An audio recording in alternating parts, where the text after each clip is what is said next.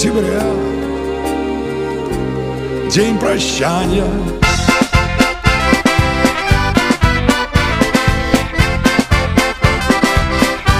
Привет, это сенсации нет. Сегодня 3 сентября, что я, в общем, только что обыграл. В общем, так получилось, что подкаст я записывал вчера, 2 сентября, когда было все еще всерьез. А сегодня, ну, в общем, сегодня бесполезные новости будут касаться, естественно, этого хита. Ну, я позволю себе чуть-чуть поизображать Вангу и скажу, что сегодня обязательно будут заголовки в духе «Создатель песни объяснил, что это за дата». Ну и ссылка на соцсети Николаева, там на пост в Инстаграме, ни хрен знает какой летней давности. А, он просто уже несколько лет назад обозначил, что эта дата ничего не значит. Вот прям так капслоком и обозначил. А еще, а еще сегодня вышел долгожданный, долгожданный альбом э, Iron Maiden 2021 года. Я позволю себе кусочек, кусочек одной из песен все-таки вот включить маленький.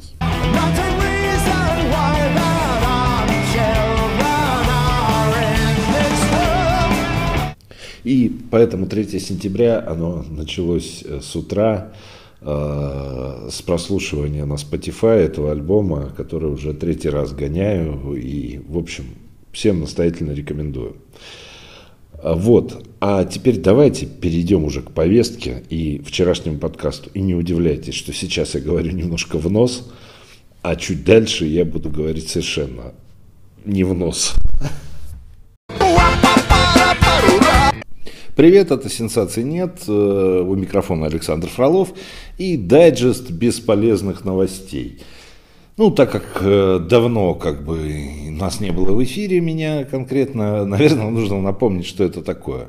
Эм, по настроению раз в неделю мы в редакции садимся и собираем как бы новости из топа, из топа, э, который либо откровенный кликбейт, либо заголовок полностью не соответствует э, содержанию э, заметки новостной, новостной, либо это такие новости, которые ну, никакой пользы и никакой информации человеку не дают. Поэтому сегодня в нашем выпуске – Школьник из Воркуты поправил президента Владимира Путина. Петербургские грибники встретили бабу-ягу в лесу. Специалисты объяснили, почему яйца надо есть целиком. Иисус Христос был первым коммунистом. Встреча Зеленского и Байдена была нормальная, мужская. Эксперты объяснили, почему банковскую карту можно не подписывать. Ну а теперь давайте поговорим об этих очень важных, важных новостях подробнее. А, давайте начнем, наверное, все-таки с школьника, который поправил Владимира Путина. А, новость состоит в том, что 1 сентября э, президент России проводил так называемый открытый урок. Один из школьников из Воркуты, что лично мне приятно, потому что я сам воркутинец – Э, по крайней мере, у меня так в паспорте написано. Э, так вот, э, школьник, слушая президента, поправил его и сказал, вот вы назвали войну России со Швецией семилетней, но это неправильно, она называлась Северной.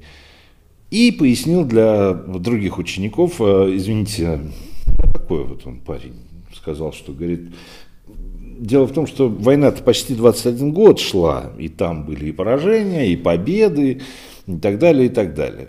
И Путин, значит, согласился, сказал, да-да-да, ну вот, вот, вы знаете, вот там вот, вот, ну и в общем был у них такой диалог. Я бы вообще не обратил на это внимание, если бы это не было сегодня на первом месте в топе Яндекса. 2 сентября – это главная новость с утра, то есть ты включаешь телевизор, ты просишь Алису прочитать тебе э, главные новости, ты открываешь топ Яндекса, а тебе рассказывают, что школьник, дескать, поправил Путина. И пошло, пошло продолжение.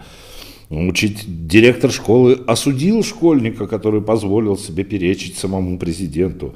Учительница похвалила школьника за его знания.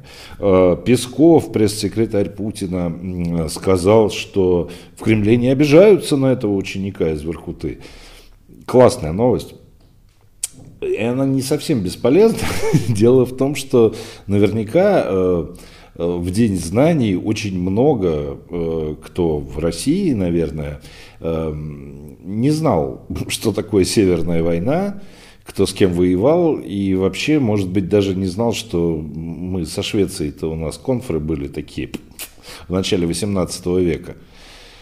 Ну, спасибо, спасибо школьнику, спасибо Владимиру Владимировичу, все об этом узнали, наконец-то. Поэтому это как я уже сказал, не совсем бесполезная новость, но абсолютно точно не новость. Это кликбейт, э, причем такой, ну, странный очень. Эм, думаете, кто-нибудь будет следить за судьбой этого школьника? Конечно, будут. Будут следить в течение, может быть, дней трех-четырех. СМИ будет интересно новые заходы. Они будут придумывать там про маму школьника, про папу школьника, про его одноклассников, если еще, вот пока я это читаю и говорю, еще не придумали. Новость о петербуржцах, которые встретили в лесу Бабу-Ягу. Э, эту новость э, написали ведущие петербургские СМИ, например, МК в Питере, Санкт-Петербургские ведомости, Комсомольская правда Санкт-Петербурга, Фонтанка.ру – это только такие значимые СМИ. А сколько СМИ э, не таких вот больших написали эту важнейшую новость, и она несколько часов э, висела в топе, в топе Яндекса, опять же, по Санкт-Петербургу. Итак, рассказываю, в чем дело.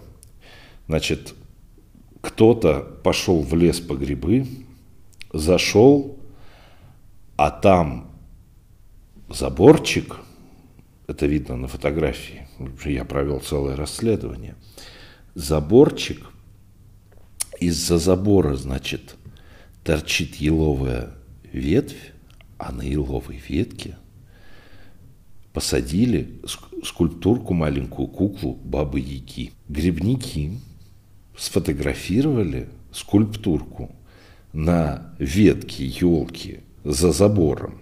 То есть это чья-то дача все-таки, а не лес был. Да? О чем нам как бы рассказывают несколько СМИ, что это все-таки дача. То есть тоже проводили расследование. И, значит, владелец дачного участка посадил на елку себе куклу Бабы Яги. Это, собственно, вся новость. Еще раз, очень коротко. Э, кто-то в Инстаграме сфотографировал куклу на ветке на чужом дачном участке. Топ Яндекса. Топ. Главная новость Санкт-Петербурга. Все читают, все открывают, всем безумно интересно. Следующую новость э, прислал наш э, корреспондент из Вьетнама, кулинар, повар, э, шеф-повар, я бы даже сказал, Сергей Бродерь. Честно говоря, вот я ее, мне уже заголовок очень нравится, я ее открываю впервые. Давайте прочитаем ее вместе и оценим. Заголовок. Не отказывайтесь от желтков, двоеточие. Специалисты объяснили, почему яйца нужно есть целиком. Читаем. Яичные желтки многими воспринимаются негативно. Считается, что белки куда полезнее и лучше сделать омлет исключительно из них. Однако диетологи, диетологи, я надеюсь, я прочитаю и фамилии этих диетологов до конца заметки – не поддерживают эту концепцию. М-м, как интересно. Они отмечают, что отказ от желтков приводит к усечению получаемых полезных жиров и витаминов, включая витамины А, Д, Е, К и 6 различных витаминов группы В. Ага, то есть биология, там какой, четвертый, пятый класс.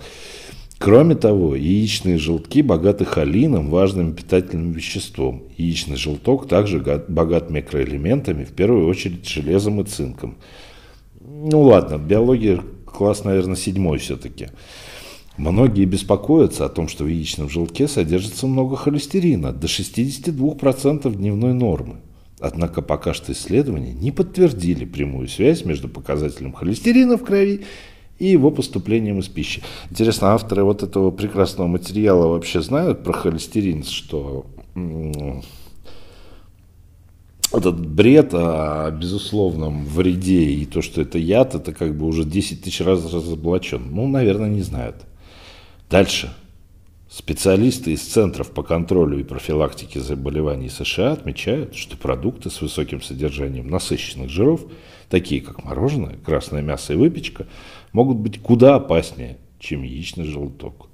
Ага, фамилии мы ни одной не узнали, значит, но нам намекнули на каких-то специалистов из Центров по контролю и профилактике заболеваний США. А, ну и конец статьи. Ранее диетологи рассказали, какой завтрак можно считать идеальным. Я не думаю переходить по ссылке, какой завтрак можно считать идеальным. Ну что ж, прекрасно. Что мы узнали из этого прекрасного материала? Что яйца приносят пользу. Спасибо. Еще одна потрясающая новость, она политическая, политическая новость, я бы сказал. Э, я объясню. Э, маленькое предисловие. Я пока не буду озвучивать заголовок. Маленькое предисловие. Значит, э, в России сейчас идет агитационный период. У нас тут выборы какие-то с 17 по 19 сентября будут. И за какую-либо партию вот откровенно вот агитировать как бы нельзя. То есть если ты агитируешь за какую-то одну партию у себя в СМИ, то ты обязательно должен точно столько же посвятить времени и другим партиям, которые выбираются в Госдуму, либо там в какой-нибудь законодательный орган в твоем городе. А, ну, или где там еще выборы идут, может быть, там губернатора где-то выбирают и так далее. Ну, закон такой есть. Для того, чтобы те, у кого денег больше, не могли бы перекупить, все все, все понимают. Но есть лазейки, и э, отдельные представители отдельных партий э, пытаются как бы в эти лазейки пролезть. И, кстати, сенсации нет, сейчас готовят э, такое, э, так сказать, большое-большое эссе по всем партиям, которые сейчас выбираются. Парламентским, непарламентским. И ну, маленький спойлер, мы свою программу тоже придумали, но это будет потом, это вы следите за нашими эфирами. Вот. А сейчас я, значит, не называя фамилии, скажу, что э, у нас есть несколько коммунистических партий в стране. Так вот, глава одной из коммунистических партий, одной из, э, сказал, что Иисус Христос был первым коммунистом на планете. Вот, он сделал это в эфире радио «Комсомольская правда». И, э, значит, сказал следующее. Положите Нагорную проповедь Иисуса и рядом моральный кодекс строителей коммунизма. Один в один, вы просто ахнете, заявил политик. Вот. Э, а еще он сказал, что кто не работает, тот не ест, был сформулирован еще в послании апостола Павла к фессалоникийцам. Интересно, вот глава, лидер этой партии, он выговорил это, надо послушать вообще, послушать надо. Фессалоникийцам, вот, я выговорил. А, удивительно другое, то что коммунист а, прекрасно знает, что такое послание апостола Павла к фессалоникийцам, но, видимо, подзабыл немножко своего гуру, как бы Карла Маркса, который, помните, что говорил? Я вот прекрасно помню в школе э, с молоком матери, можно сказать, нам внушили, что религия – это опиум для народа. Это сказал Карл Маркс еще в XIX веке, а потом за ним повторил еще сам великий Владимир Ильич Ленин. Владимир Ильич Ленин, э, последователем которого является вот этот вот политик, который сравнил значит, э, кодекс строителей коммунизма с Библией или там со словами Иисуса Христа, в общем, неважно абсолютно бредовая, абсолютно бесполезная, абсолютно кликбейтная новость, но главное в этой новости, вы же понимаете, это фамилия вот этого лидера партии, которая стоит в заголовке, в общем-то. Ну что ж, напомнил о себе, да, смешной дяденька, наверное, вот, в Госдуму выбирается, пройдет, может быть, а может и нет, это все зависит, собственно, от тех, кто пойдет голосовать. Но новость абсолютно бесполезная, Э, поэтому она здесь. Не могу я пройти мимо этой новости, не могу. Значит, э, вы знаете, я дальше заголовка даже, наверное, не пойду. Заголовок звучит следующим образом. Президент Зеленский оценил встречу с Байденом как нормальную мужскую. Значит, комик, который играл в свое время в сериале э, про президента страны, который был учителем, реально стал президентом страны. Ну и, видимо, как бы продолжает изображать себя комика, дальше шутить.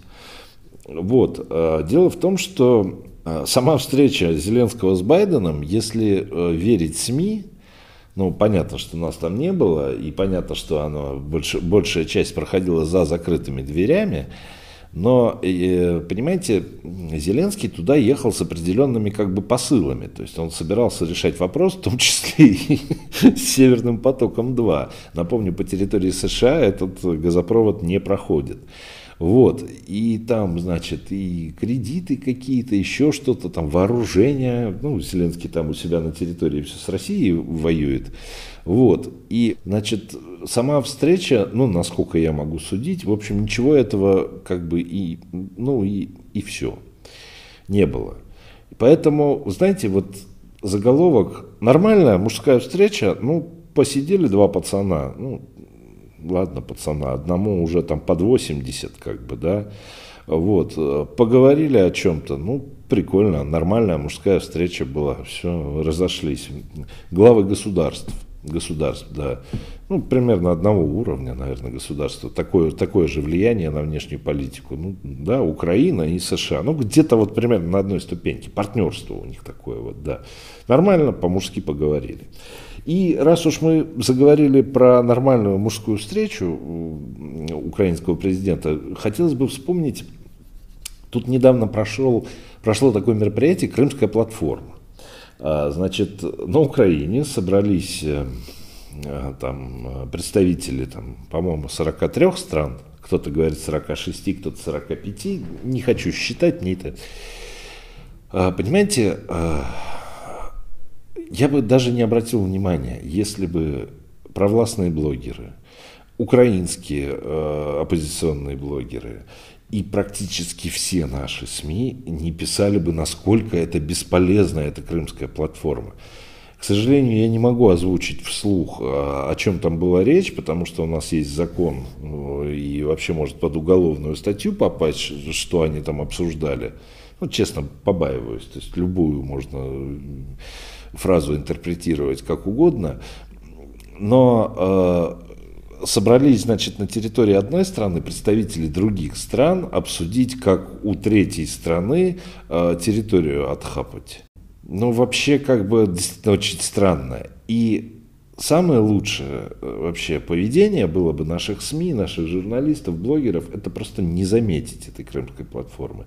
Но я, вот она проходила один день, я э, каждое утро открывал новости, вот, по-моему, 21 августа она была, и я аж до 25 августа в топе видел новости про крымскую платформу, насколько она бесполезная. Ну, если она настолько бесполезная, зачем же столько много писать и столько много говорить о ней?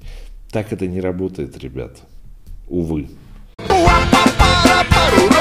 Ну и есть такое агентство Prime, прекрасное вообще агентство, это РИА Новости, у них подразделение, Prime называется, вроде как деловое.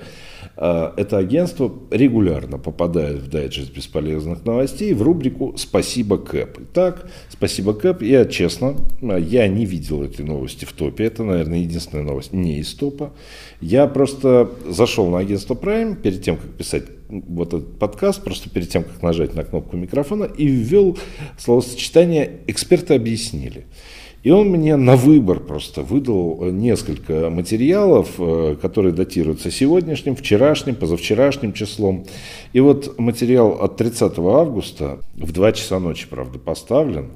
Но обычно такие материалы действительно попадают в топ Яндекса. Здесь я вот не видел. Вот, э, заголовок «Эксперты объяснили, нужно ли клиентам банка обязательно подписывать карту». И дальше идет аж 5 абзацев какой-то информации – Вот, ссылаются, значит, на эксперта э, одного из банков.